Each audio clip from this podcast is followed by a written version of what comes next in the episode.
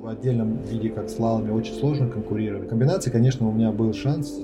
Твое отношение к йоге, как она вошла в твою жизнь? Она вошла очень хорошо. Вроде ехал, а потом раз и смотришь сеткой. Всем привет! У вас в ушах летающие ламы. Меня зовут Юрий Данилочкин. Я тренер и инструктор по горнолыжному спорту. В прошлом участник Олимпийских игр. Сюда я приглашаю людей, для которых зима – лучшее время года, а снег и горы – родная стихия. Вместе с гостями я разбираюсь, как устроена индустрия зимних видов спорта и отдыха. Этот подкаст посвящен зимним видам спорта. Плюс я сам горнолыжник по жизни. Посему я не мог обойти стороной такое явление, как сборная команда России по горнолыжному спорту. Первый раз я столкнулся с ней, когда, по-моему, в 2008 году я приехал на летний сбор на ледник в Швейцарию. Старшим тренером тогда был легендарный Владимир Иванович Макеев. А одним из его сильнейших спортсменов уже тогда был Александр Хорошилов. С Сашей мы тогда практически сразу подружились, и сегодня я пригласил его на разговор. Здравствуйте, меня зовут Александр Хорошилов, и я опытный летающий лом. Саш, мне в первую очередь интересно, как у вас проходит сейчас э, подготовка к соревнованиям в текущих условиях сложных. Не знаю, там в масках, может, тренируетесь. С какими проблемами вы столкнулись? Понятно, там есть ограничения по визам, наверное, по пересечению границ.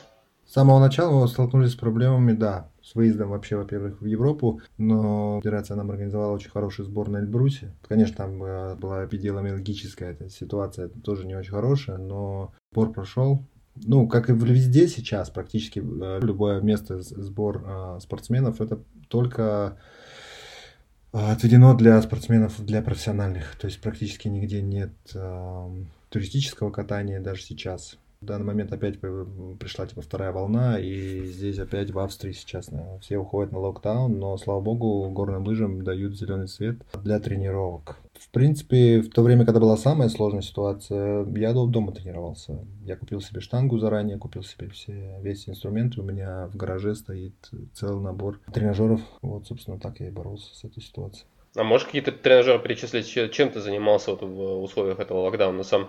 Основная, да, это было поддержание силы, это велосипед, это штанга, это тумба, ну, все, что, в принципе, необходимо для того, чтобы развивать аэробные способности, анаэробные, а, силу, силовую выносливость и взрывную силу. Ну, координацию, естественно, баланс и все такое. В принципе, там а, ничего сложного. Для этого у меня есть слэклайн и всевозможные предметы, которыми можно делать джаглинг. Жонглировать, ты имеешь в виду? Угу. Жонглировать, да. Так, слушай, а вот интересно, мне как тренеру, да, новоприбывшему, интересно, как ты развиваешь, собственно, ловкость, вот именно чувство баланса, равновесия. То есть ты упомянул слэклайн, да, окей, жонглирование, это тоже, да, применяем. А что-то еще? Во-первых, э, конечно же, всегда с самого детства, да, я очень любил э, любые упражнения на баланс, любые другие виды спорта, которые помогают э, развивать, например, даже достаточно взять футбольный мяч и научиться его набивать двумя ногами по очереди. Это тоже, с одной стороны, очень просто, но с другой стороны, очень непросто. Поэтому всевозможные такие упражнения они развивают баланс, развивают координацию, слэклайны, все, что связано с балансом. А ты пробовал на фитболе балансировать, стоять на фитболе? Ну, пробовал. На чем только я и фитболы, и все что имеет связь с балансом. Конкретно сейчас я прям по пунктам тебе не перечислю упражнения, но очень много работы на баланс, на координацию, ну, на развитие моторики и все такое. Окей, круто, круто, круто. Моторика, ну, я имею в виду, что не, не, не письменная, там, понятно, а вообще имеется в виду работа с телом, со своим, то есть координация вообще между головой и всеми остальными частями тела, чтобы максимально быстро ты мог владеть э, нижними конечностями, верхними и вообще положением тела в пространстве. И синхронизировать еще их друг с другом. Угу. Ну да, потому что ну, наш вид спорта он вообще подразумевает постоянное э, нахождение в нейтральном положении, да, то есть чем больше ты находишься в нейтральном положении, то тем, тем легче тебе кататься на лыжах, потому что ты больше используешь вес э, своего тела, и тебе надо будет как можно меньше прилагать усилий для того, чтобы устоять на лыжах. Это как если брать, э, наверное, может быть, спортивная гимнастика с, этим очень похожа, потому что там тоже очень сложные движения, и чтобы их выполнять, нужна очень хорошая техника. А кто тебе пишет программу, или ты сам из головы выдумываешь все упражнения и процентное соотношение между различными качествами? Есть, конечно, импровизации, на, наработанные годами, но вообще в основном у нас есть тренер по кондиции, а его зовут Сама Фурлан, Он словенец, он уже последние сколько лет, 6-7 у нас тренером по ОФП работает. И, в принципе, сейчас ничего сложного такого нет, потому что а, достаточно получить файл по имейлу, где расписаны все тренировки на неделю. Первая и вторая, и когда выходной, и, и над чем мы работаем. То есть, ну, в зависимости от а, периода то есть он фактически в стране это не появляется, да, в России? То есть он сидит себе в Словении и присылает вам файлики, получается, или как? Нет, нет, нет, нет, нет, нет, нет, нет, он, нет. То, то, что сейчас ситуация сложилась так, так, что он не может, не мог приехать там на некоторые сборы, он, в принципе, конечно, все организовывал э, дистанционно. Но, как правило, если начинается сезон, я имею в виду э, не соревновательный, а вообще сезон подготовки вообще к сезону и вообще, то, в принципе, мы всегда начинаем э, мы выезжаем на сбор на кондицию. Я просто к тому, что, например, я приезжаю домой на неделю э, со сбора, да, и день-два отдыхаю, и потом уже получаю какую-то программу, по которой я в дальнейшем работаю. То есть, чтобы э, межсборье, так скажем, да, не, не потерять или там хотя бы поддержать, или даже, может быть, где-то что-то улучшить. Угу. Тебе есть еще куда улучшаться? Серьезно? О, о, еще очень много. И иногда даже больше работаешь над тем, чтобы не ухудшаться. Не, это-то понятно, конечно, ни, ни в коем случае нельзя потерять то, что ты наработал годами, годами тренировок. Да, но в этом-то иногда и заключается самое главное. Это а, как раз вот в эти все периоды, вот в эти все межсборья, межсезонье, как можно лучше отдохнуть. И, потому что, ну, суперкомпенсацию уже никто не отменял, и это очень тонкая грань. А можешь пояснить, что такое суперкомпенсация? Ну, это когда ты очень сильно устал, потом очень сильно отдохнул и очень сильно устал. То есть, ну, это такая кривая, которая, в принципе, э, волнами тебя движет наверх. То есть ты не можешь быть, ты не можешь очень много тренироваться и при этом не отдыхать. Или наоборот, очень много отдыхать. То есть суперкомпенсация это именно как раз а, тот период, когда ты отдыхаешь, и организм э, становится гораздо сильнее. То есть, ну, я, я еще помню из ну да, грубо говоря, ты там мышцы наработал, да, но они там перетомились. Им нужно восстановиться, и они становятся за счет этого сильнее. Нет, просто главное же, чтобы э, к тренировкам, да, и вот к восстановлению подходить абсолютно одинаково серьезно. То есть иногда бывает есть такая ошибка, но мне, по, по мне так иногда, я бывает сам себя особенно. Есть такое понятие, как вот не можешь отдохнуть, то есть не можешь отдохнуть именно до того момента, пока ты не получишь, например, травму. Это как бы смешно не, не звучало, но ты реально совершенно спокойно не можешь отдыхать, то есть тебе кажется, что ты теряешь форму, ты теряешь силу, ты теряешь все, тебе надо тренироваться, но это таким комом потом накатывает, и потом, грубо говоря, если ты лето провел недостаточно продуктивно, то есть в этом случае через, чрезмерно продуктивно, то есть зимой потом будет очень тяжело выйти из этого состояния, когда ты переутомился. То есть это должен быть все равно определенный баланс, да, между ну да, здесь очень здесь надо очень служить свой организм. То есть пропадает сон, пропадает аппетит, это уже при, первые признаки того, что ты переутомился. Ну это как выгорание такое получается, да, профессиональное? Ну, конечно, от этого никто не застрахован. Очень многие даже на, в этом периоде заканчивали.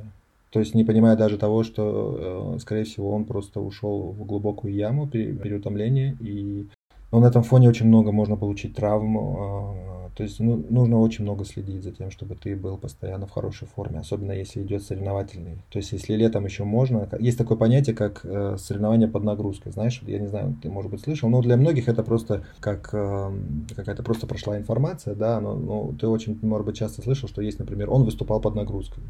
То есть э, его конкретно к этому соревнованию, значит, не готовили. То есть э, это соревнования прошли, и вот когда пошел активный тренировочный процесс. И здесь самое очень главное, потому что есть такое понятие, как еще, как тейперинг, то есть э, есть именно подведение к соревнованию, даже для, для этого, по-моему, сейчас уже существует отдельный тренерский состав, то есть настолько уже узкоспециально становится подготовка физическая, что есть, которые тренируют тебя, а есть, которые именно подводят тебя к старту. Но у нас такого нет, это я уже просто где-то читал, но вообще, как правило, этим же занимается один и тот же тренер, то есть он должен понимать примерно, сколько тебе надо сделать, чтобы ты пришел свежим к соревнованию. Но это все иностранные специалисты привносят, да, получается, в тренировочный процесс. И я еще хотел спросить... А, нет, это, это, это приносит э, чтение и как бы помимо того, что ты имеешь хорошего тренера или хорошего специалиста какого-то, да, то если ты хочешь добиться успеха, тебе надо быть еще очень неплохим э, специалистом самому чтобы понимать, о чем с тобой тренеры разговаривают. То есть, ну, ну чтобы ты понимал, то чтобы ты понимал конкретно, зачем ты что делаешь. И потому что иногда может сложиться ситуация, что, ну, тренер может тебя не чувствовать. Я имею в виду, что если особенно большая группа спортсменов, да, то, в принципе, как бы здесь уже, конечно, включается... На всех внимания просто не хватит, да? Ну, не то, что внимание, просто, ну, ты должен четко реагировать на, на сигналы своего тела на ту или иную нагрузку и вообще как она э, сказывается на твоем организме. И зачастую бывает, что ты чувствуешь себя усталым, а анализы показывают совершенно другое. То есть и иногда ты чувствуешь себя слишком хорошо, но анализы показывают, что ты устал. То есть э, здесь тоже довольно сложно. Ну, то есть есть объективные какие-то ощущения, есть объективные, и это все нужно синхронизировать друг с другом, да, получается? Ну да, потому что здесь очень много факторов, помимо того, что там ты выступаешь, э, потому что в идеале формула выглядит очень простой, да, ты тренируешься, отдыхаешь, кушаешь хорошо, да, но в определенный момент к тебе приходит такое вот ощущение, что ты приходишь с тренировки, а тебе есть не хочется. Или, например, ты начинаешь плохо спать. Здесь уже включаются другие совершенно механизмы психологические, кто-то нервничает, э, и ты иногда не знаешь даже, из-за чего это происходит. Здесь факторов очень много. Помимо того, что у тебя все может быть идеально выстроенная программа, да, но, например, у тебя может быть что-то не, не идеально, где-то что-то проходит э, вообще в жизни. Поэтому здесь как бы надо быть очень таким. Ну, это, наверное, вопрос тогда к осознанности получается. То есть ты должен осознанно подходить к собственному организму, к процессу к тренировочному, что не просто там отдавать все на откуп тренерам, и специалистом, а еще и самому быть осознанным изнутри. Ну, осознанно ты должен вообще подходить к своей жизни, так скажем. А уже, естественно, потом это все перельется в тренировки. Как ты вообще к жизни относишься, так, в принципе, и так же и с тренировками. Абсолютно то же самое. Ну да, логично, логично. По мне самое главное еще, самое главное не терять постоянство. Потому что мотивация, она бывает есть, а мотивации бывает и нет или от перенасыщения, или от, ну, от, чего, от чего-либо может быть вообще, то здесь уже, конечно, включается дисциплина. Самодисциплина и все. То есть насколько ты готов встать в любой момент, пойти и выполнить ту или иную работу, даже если тебе там, например, не хочется. И я вот очень часто слышу, у меня нет мотивации. Ну, конечно, было бы идеально, если бы у тебя всегда была мотивация. Это было бы супер. Потому что у меня тоже ее иногда нет. Ну, тогда это уже вопрос к тому, чтобы поработать со спортивным психологом, что ли? Ну, я работал с психологом. И как? Мне не очень понравилось. Ну, я настолько открытый человек, что я даже психологу не мог открыться, поэтому... Mm.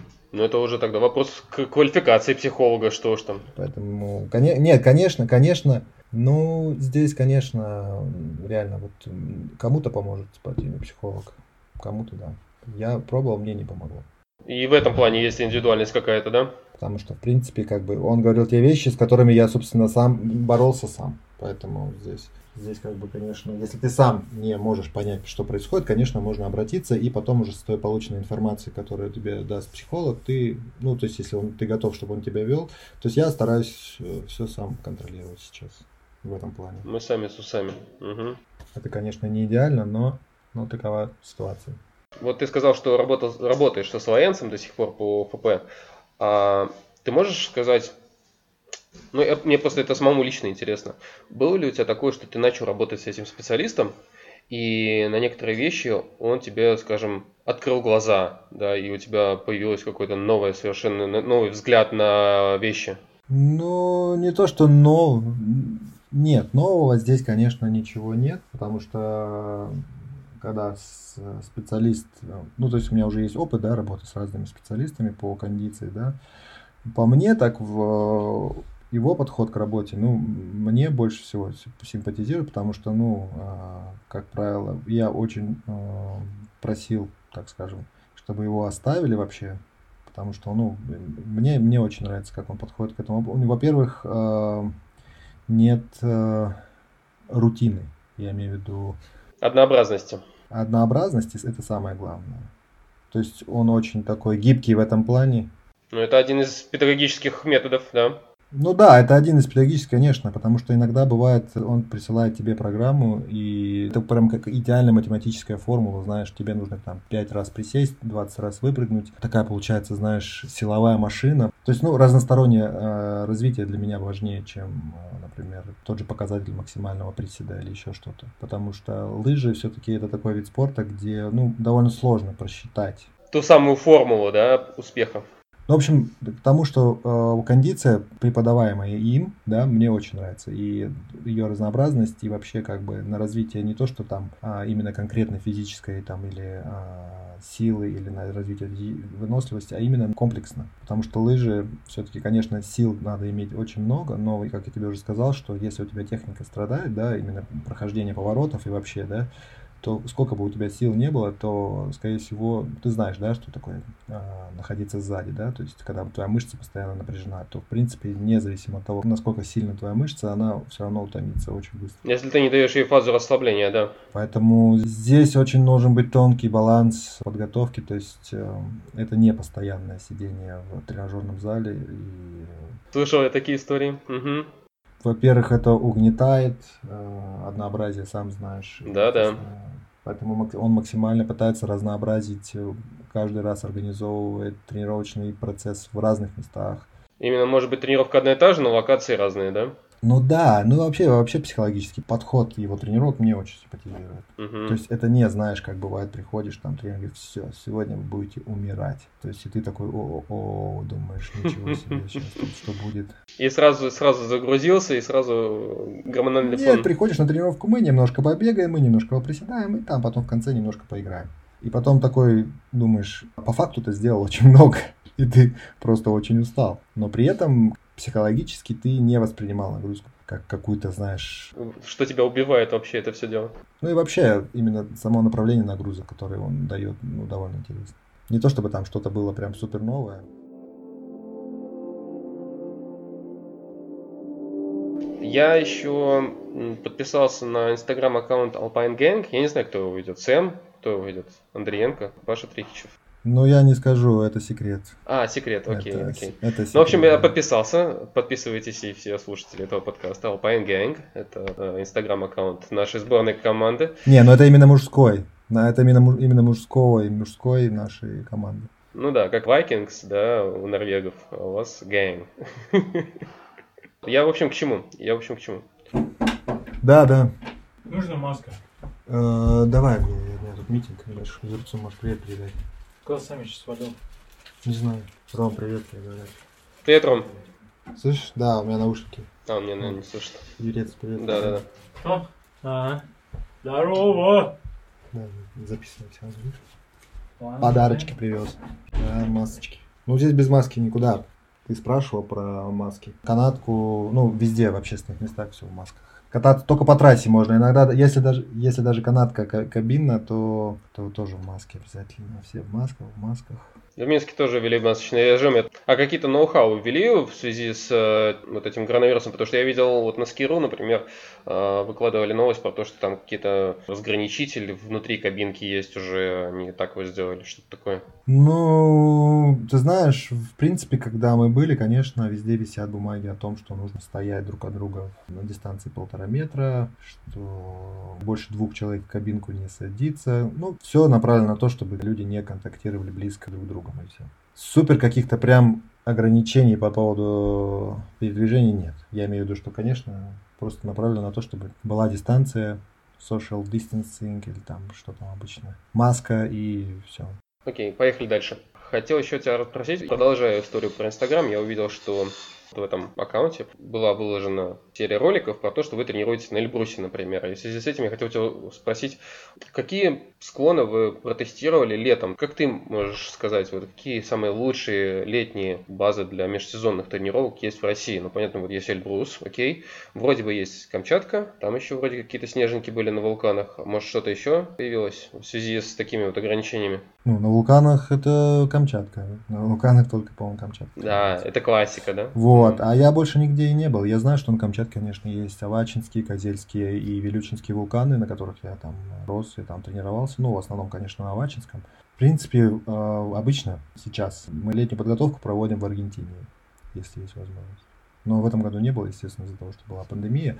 Но о тех лучших историях, ну вот на Эльбрусе был у нас э, сбор. В принципе, там по, по тем видео и тем роликам, которые я выкладывал, э, то было очень хорошее состояние снега практически весь месяц. В принципе, как бы сложно описывать словами, но, не знаю, мы провели очень отличный сбор на Эльбрусе. Я сделал тот объем, который мне нужен был на тот период, без ограничений, поэтому, в принципе, я остался доволен тем, как это все прошло. А вот интересно, есть ли разница между каким-нибудь САСФ и Эльбрусом в плане отношения именно к вам, как к команде? Потому что, естественно, где-нибудь там в Цермате или в САСФ преимущество имеют швейцарцы. Где-нибудь в Зельдене наверняка австрийцы имеют преимущество. А, ну, конечно. Вообще сейчас в любое время, если, э, например, есть возможность потренироваться, и, и там нет возможности поставить э, больше, чем там, грубо говоря, 2-3 трассы, да, то, естественно, конечно, туда приедут первыми всегда поработать австрийцы, да. В Швейцарию приедут швейцарцы, там, в Италию приедут итальянцы. В тот период, когда у нас не было возможности куда-то выезжать, естественно, мы проехали на Эльбрус.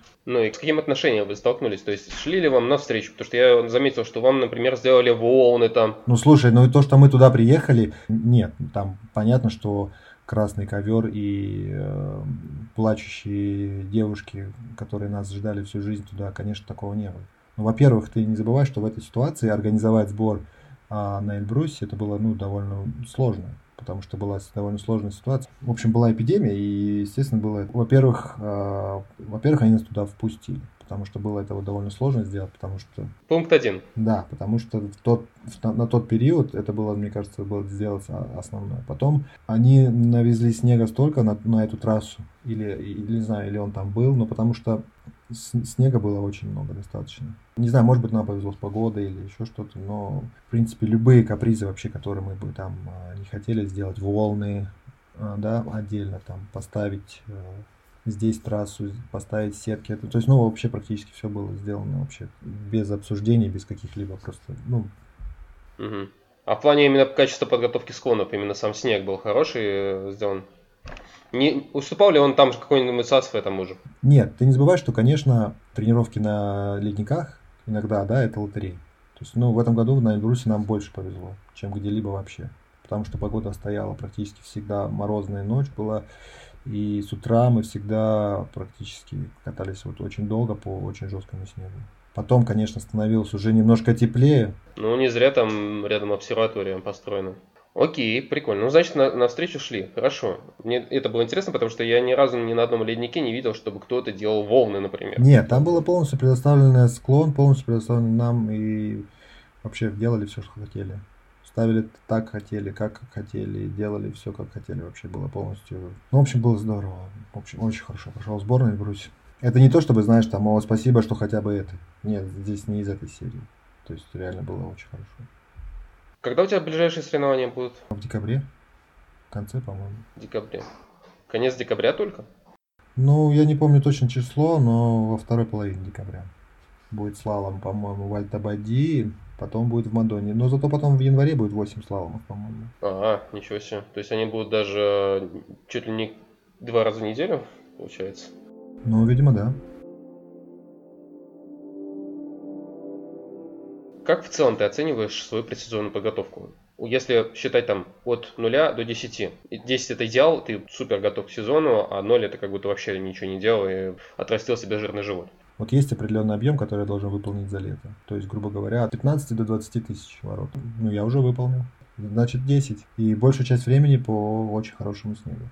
Mm, ну, вот это, наверное, самое важное, потому что часто сталкиваются команды там с туманами, со всякими.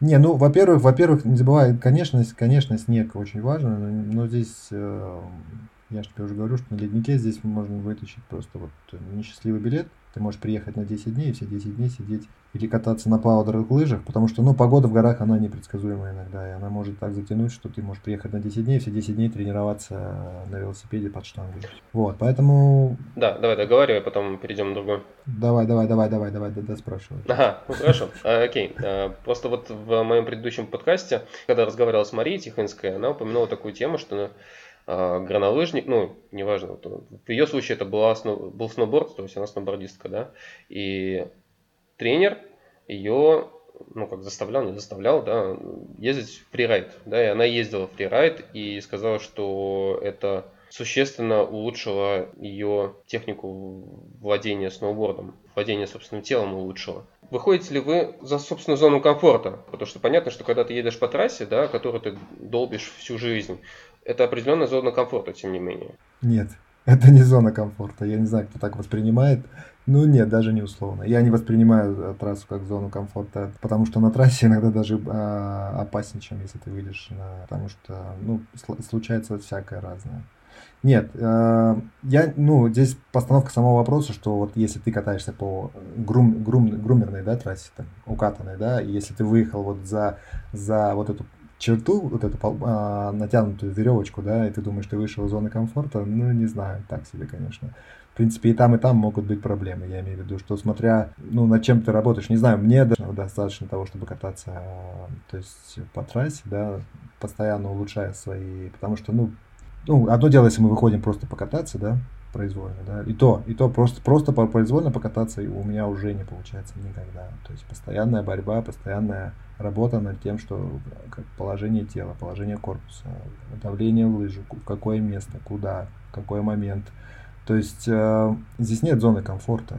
Здесь есть постоянная работа над техникой, постоянная. То есть даже если ты где-то проезжаешь от канатки до трассы, да, то есть это просто другое. Я тебе могу сказать с точки зрения катания, что такое катание по свежему снегу, да, то оно очень помогает улучшить а, как раз переднее заднее положение, потому что на мягком снегу очень, очень важно стоять именно по центру. Потому что если ты там передавил носок, да, то ты, сам знаешь, заедешь в мягкий снег и тебя... Клюнешь носом, конечно. Клюнешь носом, да. Если ты сядешь на пятки, то, естественно, ты тоже сильно долго не прокатаешься, ты просто устанешь. То здесь как раз именно очень, очень хорошо развивает внетрассовое катание а, именно для баланса положения тела именно в нейтральном положении. Только из, из, из этой точки зрения я бы вот с удовольствием бы катался по мягкому снегу. Собственно, из-за этого я только туда и ходил. Потому что во, во всем остальном, не знаю, я не, чтобы прям кайфовать, катаясь по мягкому снегу, я, я, я кайфую, когда вот у меня внешняя лыжа очень хорошо цепляется за снег, когда она а, делает а, банч, то есть из поворота, то есть когда она прогибается правильно, продавленная, и когда ты четко стоишь на нижней ноге, не на внутренней. То есть и это вечная работа над тем, чтобы постоянно быть в правильном положении, на правильной ноге, подходящий к правильному повороту. Поэтому здесь, не знаю, может быть другое видение совершенно, может быть тебе кто-то об этом расскажет. Угу. Окей, ну, интересно. Да, да, да, да. Ну, я только с этой точки зрения могу на это смотреть, потому что... Не, ну я поэтому тебя и спрашиваю, потому что мне интересны разные точки зрения на этот э, вопрос. И там, и там травмоопасно, да, катание, но здесь э, это мое прямое назначение. И одно дело получить травму, когда ты выполняешь ту работу, которую ты делаешь, или ты когда пошел кататься произвольно и случайно упал, отвернул себе колено, это будет совершенно другое, да, ощущение. Ты подумаешь, что, блин, вот зачем я это сделал? что мне и так э, было скучно, что ли. Поэтому здесь я воспринимаю это все так. Окей, хорошо, спасибо тебе э, за эту позицию. Я никому ее не навязываю. Нет, ни в коем случае, мы никому ничего не навязываем.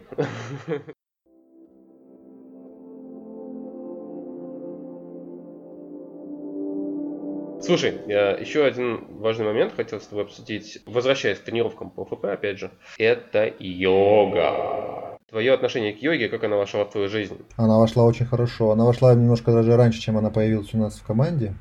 Изначально я ходил на секцию даже йоги, там, где я живу, в Дмитрове. Ну, просто чтобы, во-первых, я знаю, что стретчинг очень хорошо восстанавливает, но понимаешь, что когда у нас появилась здесь йога, да, это ну, немножко другая йога. Здесь именно была та йога, которая, в принципе, наверное, изначально была и задумана. Но йог много разных, да. Ну, смысл был не в том, чтобы именно нас научить закидывать ноги за голову, да, там садиться на шпагат и делать вот эти все сложные фигуры, да, которые э, очень так будоражат сознание человека обычного, да, когда ты там позе лотоса там что-то делаешь. Нет, смысл был не в этом. Пальцы определенным образом сложные еще. Да, да, да, да, вот эта вся красивая эстетика. Но, конечно, к реальной йоге она, естественно, никакого отношения, по сути, не имеет. Ну, во-первых, здесь то же самое, да, здесь тоже постоянно, когда ты делаешь йогу, да, вот наш преподаватель Ирина. То есть, э, во-первых, одно дело, ты если выполняешь просто растяжку, то есть отвлеченно что-то, можешь слушать музыку там или даже смотреть фильм, да, и при этом делать растяжку, все то здесь как бы здесь больше работа идет именно прям с внутренним своим состоянием в, в этот период. Ты следишь за дыханием. Э, и, ну, самое главное в этом всем, да, естественно, я тебе сейчас все не смогу раскрыть, да, что я, что именно э, йога там помогает больше там как э, именно абстрагироваться в этот concentration bubble, как он называется, этот пузырь, да, когда ты можешь научиться спокойно при, ну, в компании большого количества людей оставаться совершенно одному. А, как раз то, что тебе нужно именно перед стартом, а, когда особенно очень много зрителей или очень много друзей, ты должен ну, уметь четко концентрироваться на том э, занятии, которое ты выполняешь. Она очень помогла йога мне с болями в нижней части поясницы, да, потому что от катания, от штанги, от всего от этого, естественно, очень сильно забиваются мышцы поясницы, спина очень сильно болит и на этом фоне тоже очень много травм происходит. Основная задача сейчас йоги, которая у нас есть, это снять напряжение и снять, э, ну, я не скажу, что стресс, но вот больше так, скажем, да, снять напряжение вообще со всех вот этих э, частей тела, которые были подвержены деформации, да, очень сильно. Ну и, естественно, продлить горнолыжную карьеру, потому что, ну, если постоянно кататься в поджатом состоянии, тоже, сам понимаешь, получить травму и, ну, дискомфорт, естественно. Ты не можешь максимально ну, кататься с болями в спине, да, не очень хорошо. какие-то действия. Если ты, огр... если ты ограничен какими-то вот э, такими вещами, как поджатая спина или там э, недостаточно восстановленное там, колено или еще что-то. То есть ты... Ну да, естественно. То есть когда у тебя мышцы зажаты, то, естественно, у тебя мобильность снижается в суставах там, и в позвоночнике. Ну и вообще, да, все это, за этим нужно тоже... Йога очень помогает так анализировать именно состояние твоего тела. И прям вот э, если ты идешь на, так не скажем даже не тренировку, а сеанс, я бы даже сказал, сеанс йоги, да? Session. Session, да. Поэтому здесь как бы ты полностью абстрагируешься от всего и занимаешься именно своим телом. В этот момент для меня вот этот час, да, я могу полностью просканировать свой организм на состояние, на все возможные вот эти отклонения, которые уже есть. И, то есть иногда ты можешь просто не э, в дневной рутине не замечать, да, что там где-то у тебя что-то поджато. То здесь как бы ты приходишь, полностью анализируешь состояние своего тела. Mm, вот такой даже подход, интересно. Ну это не то чтобы подход даже, это так есть. Но я имею в виду, что то, то что нам дает преподаватель йоги. Занимаетесь ли вы с ними медитациями, медитативными практиками? Ну, медитация, она в любом случае, если ты занимаешься йогой, это уже медитация, как правило. То есть я тебе говорю, что это, это не э, просто стретчинг, да, это именно вот ты делаешь все осознанно настолько, что ты максимально следишь. То есть это и есть медитация. Это не то, чтобы, опять же, мы э, складываем руки, да, и сидишь там час, э, концентрируешься. Так, ну, ну да, медитация тоже разные бывают. Хотя такое тоже мы занимались, практиковали, естественно, и дыхательные техники разные, всякие интересные, то есть там э, с задержками, с продлением выдоха, вдоха, тут это все такое. Самое главное, я так понимаю, э, вот то, что нам пытается Ирина вообще донести, да, что э, есть такая у нее фраза, называется как «остановить внутренний диалог». Поэтому... Это уже Карлос Кастанеда пошел. А это уже... А? Карлос Кастанеда говорил про это, да. Ну, это очень сложно сделать на самом деле отвлечься от всего, потому что, ну, есть телефоны, есть интернет, есть, ну, в общем, куча мыслей, о которых хоч- хотелось бы подумать. Вот, она как раз, она там учит именно вот иногда останавливать вот этот постоянный анализ, постоянный. То есть, ну, это тоже напряжение, а, даже не мышечное никакое, да, потому что, ну, как правило, мышечное напряжение, оно его можно снять массажем или там еще чем-то, да, то напряжение в голове, естественно, снять можешь только ты сам. А это, естественно, ухудшение сна, ну, то есть постоянное психологическое давление, оно тоже эмоциональная усталость, она еще даже сложнее, чем мышечная. Ну, в принципе, я тут Америку не открываю, поэтому здесь э, на этом фоне очень много тоже происходит таких вещей.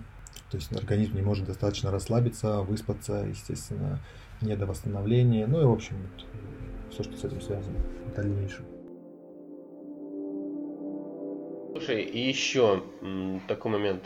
Это уже личный от меня вопрос, мое личное любопытство. Ну, вот понятно, что твой цикл подиума в 2015 году, который произошел после Сочи, ну, можно сказать, что это относительно такая краткосрочная вспышка была, потом у тебя еще был пик небольшой после этого. То, что я, да, вижу, не претендую на истину. Почему так получилось, что ты так долго шел к этому пику? Э, или это нормально было, на твой взгляд? Вот как это, с твоей точки зрения? Ну, по мне так это было нормально. Просто как, ну, складывалась ситуация Конечно же, очень э, помогло то, что была у нас Олимпиада, да, и было очень, очень большое финансирование, естественно, у нас появились нов, новые возможности, но суть была не в этом. В принципе, если, ну, ты же знаешь, да, как у меня складывалась карьера, что мне приходилось тоже ездить в скоростные виды, да? Да, да, да, да, да. Все, потому что, ну, в отдельном виде, как слалами, очень сложно конкурировать, потому что очень такой конкурентный вид горных лыжах. Он меньше всего требует финансовых затрат, Ну, я имею в виду, что даже по экипировке очень много, сам знаешь. Естественно, там... По организации тренировочного процесса, да, и материала. Да, и слалом очень сильно забит. Очень большая конкуренция вообще. Ну, в принципе, как и любой, даже гигант там или еще любая другая, да. Я имею в виду отдельная дисциплина. В комбинации, конечно, у меня был шанс, потому что, ну, я ну, относительно неплохо ехал спуск и довольно неплохо ехал слалом. То есть в сумме это давало какой-то иногда даже очень неплохой результат. Ну, как Пинтуро. Ну, Пинтуро, нет, Пинтуро, конечно, это... Я бы, я бы с удовольствием бы с ним сравнился, но нет, очень далеко. Ну, ну, очень мало универсалов осталось, таких как Пинтуро, в принципе. Это да. Кто бы ездил и длинные дисциплины, и комбинации, и слалом, и гиганты, все очень на хорошем уровне. Вот. А, ну, в общем, вернемся к тому, что а, как это все произошло, да, после Олимпиады в Сочи, ну, уже было мысли о том, чтобы вообще заканчивать. Но там, в принципе, у меня были очень неплохие результаты с слалами, у меня были очки Кубка мира, все, и мы как-то сели с тренером, с моим Яни Хладником, он тоже, кстати, словенец, то ну, мы решили, что вот на следующий сезон мы сконцентрируемся только на слалами. Ну, хватит бегать за зайцами, за разными там, а, давай сконцентрируемся на одном. В принципе, ну, никаких особо ожиданий от того прям вот сезона не было. Но вот, видишь, начали сезон, по-моему, я, по приехал восьмой в Леве, потом сразу подиум. То есть, ну, во-первых, не знаю, мне на тот период очень в голове было очень пустой. То есть не было никаких ожиданий, ничего. То есть все лето я протренировался с пониманием о том, что, возможно, это уже, ну, пойдет, пойдет, не пойдет, ладно, закончим. Пустота, абстрагированность получается, да? Ну да, и ну, это довольно сложно сделать, например, даже вот э, в данный момент, когда ты занимаешь какую-то там строчку, да, где-то в каком-то, да, то ты, естественно, должен максимально следить, блин, а вдруг я вот сейчас устал, да, а вдруг у меня это, а вот сейчас уже Кубок мира начинается. То есть, ну, постоянная мысли, постоянная вот эта вот борьба с э, тем, в каком форме ты находишься, сможешь ли ты сохранить эту форму к началу сезона. Постоянный анализ, внутренний диалог о том, что как это все будет. Проговорив вот это все, как ты думаешь, почему Хиршеру удавалось это воспроизводить несколько лет к ряду? Не знаю. Ну как ты думаешь? Ну не знаю, может у тебя какая-то мысль, может он там, не знаю. Я даже не знаю. Я с ним очень много тренировался, на тренировках э, ничего то Ну, я думаю, что он просто сам по себе, во-первых, такой человек. То есть он постоянно абстрагирован, постоянно вдалеке от всех, постоянно. То есть, потому что когда я с ним на тренировке, на тренировке он никогда особо угрожающий, прям вот так супер не выглядел. То есть он, он просто очень много работал. Это не то, чтобы прям, я бы сказал, что прям талант, хотя, конечно, он талант. Но просто сколько он работал, я бы никогда не подумал, что, ну, не сказал бы, что ему это дано. Потому что здесь очень большая работа не только с тем, как э, поворачивать или еще что-то, да, потому что постоянно работа с инвентарем. То есть э, взаимодействие тебя и инвентаря это тоже очень важно. Это не то, чтобы, знаешь, из раздела а, «вот тебе лыжи, ты сначала научись, а потом мы тебе нормальные дадим». О, классика, классика, классика пошла. Здесь, конечно, имеет, имеет смысл то быть, но как бы человек все равно, исходя из того, что он имеет, он должен с этим тоже работать. Не без этого. Конечно, у, у, возможности у всех разные, но просто пускать на самотек даже а, заточку контов и разную заточку контов и твои ощущения от этого, то есть это уже, как бы, если ты это игнорируешь, то, в принципе, ну, будет тебе довольно тяжело. Это уже больше, как бы, так скажем, на удачу, знаешь, когда ты приезжаешь на старт, наточил конты и поехал. Ой, не пошло что-то, а потом, о, а я Это у меня так обычно было, да. То есть, ну, то есть, то есть это постоянно, постоянно, да, ты должен постоянно знать, на каком сне, как все, какой инвентарь работает. И у него с этим было очень много. То есть э, практически всегда он подбирал очень четко, очень филигранно лыжи, кон, заточку контов, ботинки на каждый старт. Прям на каждый. Даже ботинки. Слушай, ну ботинки. А что, ботинки от ботинок ты он, э, если взять Александра Жирова, ты вспомни, я после этого вообще к ботинкам стал относиться гораздо серьезнее, когда узнал, что он ездил на а, одной модели ботинок выиграл, потом взял другие и вообще не мог ехать. Потом опять вернулся к тем ботинкам и смог очень хорошо выступать. Поэтому не стоит как бы, ну, к этому относиться, как, знаешь, типа, о, да, это спортсмену, это его прихоть или еще что-то. Нет, э, нет, но здесь, но здесь должна быть четкая грань, знаешь, когда тоже постоянно тоже не можешь говорить о том, что инвентарь, вот, это все инвентарь, это все, вот, э, сервис неплохо лишь сделал, это все. Ну, вот. конечно, не, ну тут уже получается много-много-много плюсов складывается, да, и в конечном итоге это все выливается в результат. Но невозможно там впахивать как Нет, конь. Если мы говорим конкретно о, да, о победах на Кубке мира, Олимпийских играх, и вот, например, вспомни Хиршера, если ты вспомнишь, слалом его на Олимпиаде в Пьончанге. Если ты не помнишь, я напомню просто, что он там сошел. И ехал он до того момента, как он сошел, ехал он очень неважно. А потому что не смог подобрать правильно инвентарь. Раз в четыре года. И палка стреляет. По мне так показалось. Это очень такая большая работа не только спортсмена, тренера, а вообще всего вместе коллектива. Когда тебя выводят уже на более высокий уровень, естественно, ты становишься уже не членом сборной страны, а именно конкретной личностью, с которой уже, получается, работают. То есть уже все подточено именно под тебя. И тем не менее, бывают и проколы. Даже у такой точной машины, как австрийская сборная, правильно? Ну, я сейчас австрийскую сборную не буду брать всю. Да, иногда бывает и а, может и простудиться, может и плохо поспать, и может там не выспаться или еще что-то может случиться. Не, ну просто один старт раз в 4 года. в этом вопрос. Потому что он не один сошел, там еще и Кристоферсон сошел, который тоже должен был, по идее, выиграть эту Олимпиаду слалами. Но тем не менее. Ну, да, вот если бы это был какой-то очередной Кубок мира, наверное, бы, наверное, они не... Да, да, да. Тут... Олимпиада, она на то Олимпиада, на ней а, побеждают. Не то чтобы прям у нас в горных лыжах, наверное, особенно в слаломе это не бывает сюрпризов.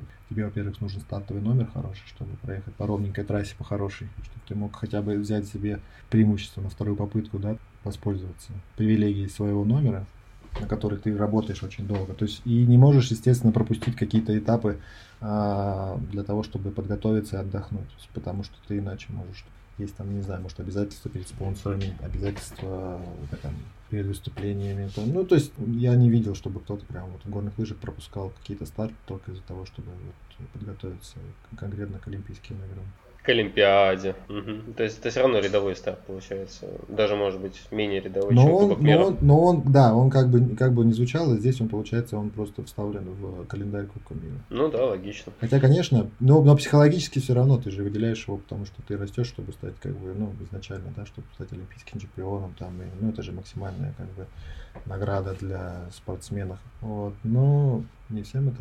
Ну да, это, наверное, какой-нибудь бег, там, действительно можно подготовиться там, к чемпионату мира раз в два года и к Олимпийским играм раз в четыре года. И все, а все остальное время, я не знаю, кому интересно смотреть бег. Нет, но у них тоже есть там золотая лига, там еще что-то, бриллиантовая лига, там. Не, в беге то я не буду а, брать сейчас э, другие виды спорта в этом плане, потому что, ну... Ну, сложно оценивать, да, справедливо. Там тоже есть, естественно, идет все это, но... Но в беге, например, на 100 метров, неважно, какой у тебя стартовый номер. Трасса будет одинаковая, только если ветер дунет там да. не в ту сторону чуть-чуть. Или на шиповке шип отвалился внезапно. Наверное, как-то так. Мы очень сильно зависим от стартового номера, поэтому сам знаешь, как это все. О, да. Не, у нас-то вообще Формула-1. Даже, может быть, даже покруче, чем Формула-1. Местами. Местами на Хаусберканте где-нибудь, да? А, да, ты понимаешь, о чем я. Или в Маусефале, да, где-нибудь. Да, да, да. Уж ты-то понимаешь, о чем я, да. То я здесь делаю сетка, а тебя же здесь не было, откуда ты, да? Типа. У меня было пару раз очень хорошие флешбеки. Да, у меня один раз такое было. Вроде ехал, а потом раз и смотришь сеткой, думаешь, окей. окей. Лови, лови меня. Вот он я. Весь твой. Да. Ну, я, благо, в сетку туда не улетал на штрафе, но я был очень близок разу, когда я конты не заточил. Не, на штрафе я тоже не улетал. Но там в Маусефале сетка подвигается очень быстро, когда ты выходишь на эту косину не косину внизу, а это из, выход из мышеловки туда. Ага, да. Ты имеешь в виду спад, вот этот крутяк, да? Крутяк и компрессия. Да, да, да. Ну, когда ты сделал вот эти сложные виражи, и потом начинаешь на левой ноге поворачивать, где там а, по, а, по сетке, кто там проезжал, Боди Миллер, по-моему. Да, да, да, да, да. А, этот момент, да, да, да. Да, она же там, она же кажется далеко, но пока ты там не выезжаешь на большой скорости, и она очень быстро, поэтому там, в принципе, ожидаемо. Все думают, все, наверное, люди, не, которые не разбираются, думают, ну как там же сетка, ну не едешь ты в нее. Но нет, она едешь в нее именно.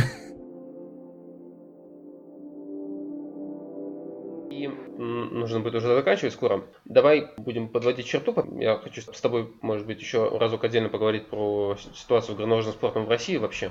Твой, твой взгляд, но это потом, потом. Ну, как я тебе, а что я тебе там расскажу? Ну, твой взгляд, я не знаю. Ну, понятно, что в Европе в последнее время ты постоянно тусуешься, но тем не менее, там, не знаю, долетает же до тебя какая-то информация о том, что вообще в России происходит там, на Кубке России, на детском уровне, может быть, не знаю, горнолыжные склоны какие-то открываются, еще что-то такое, может быть, э, тренерский состав там, российский, куда там народ вообще двигается в России. Будет ли у нас какое-то следующее поколение сильных горнолыжников в России или, или не будет. Или все, все закончилось, там старперы ушли э, легендарные, и все, и больше некому воспитывать горнолыжников крутых, например. Точнее, я старпера, наверное, вырежу и скажу, э, уважаемые возрастные люди. Уважаемые возрастные тренеры. Вот, так сделаем.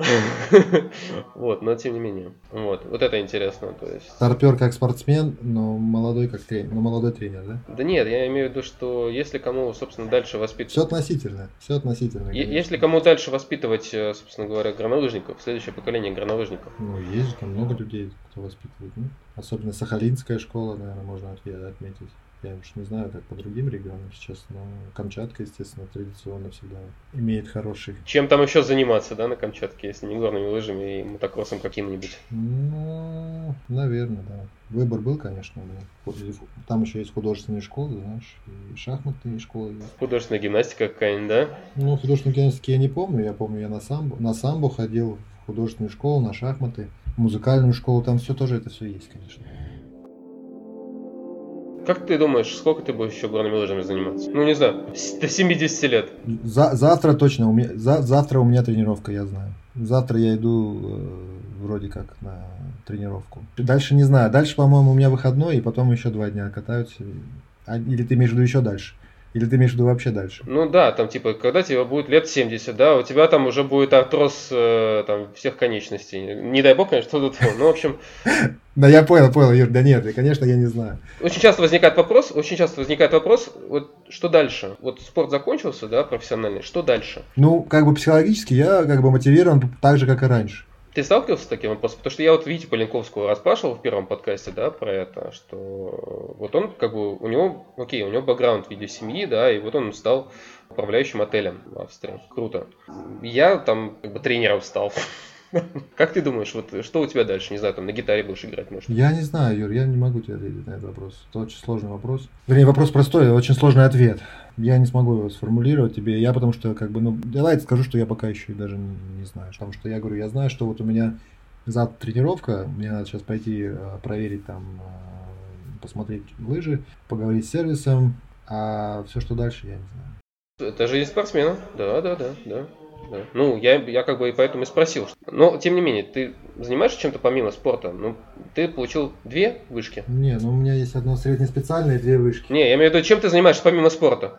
А, я воспитываю детей. Ты домохозяин. Да нет, конечно. Большую часть времени сейчас я здесь нахожусь. Конечно, там э, этим занимается всем моя любимая жена. Но когда я дома, и если я не на тренировке, то я всегда нахожусь с детьми. Ну, потому что, во-первых, я очень мало с ними времени провожу в общем.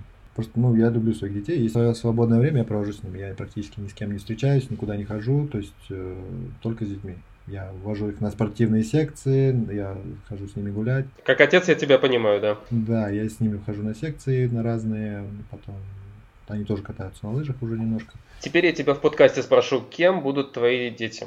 Ну, я имею в виду, будут ли они профессиональными горнолыжницами? Я пока сейчас не могу сказать, потому что я их не отдавал в профессиональную горнолыжную школу, и это имеется в виду, в, где ты ка- каждую неделю, каждый, как вот у меня было, да, там я катался 6 дней в неделю, там, или сколько там, 5 дней в неделю, да, я катался. Нет, так они не занимаются. А, Они занимались разными видами.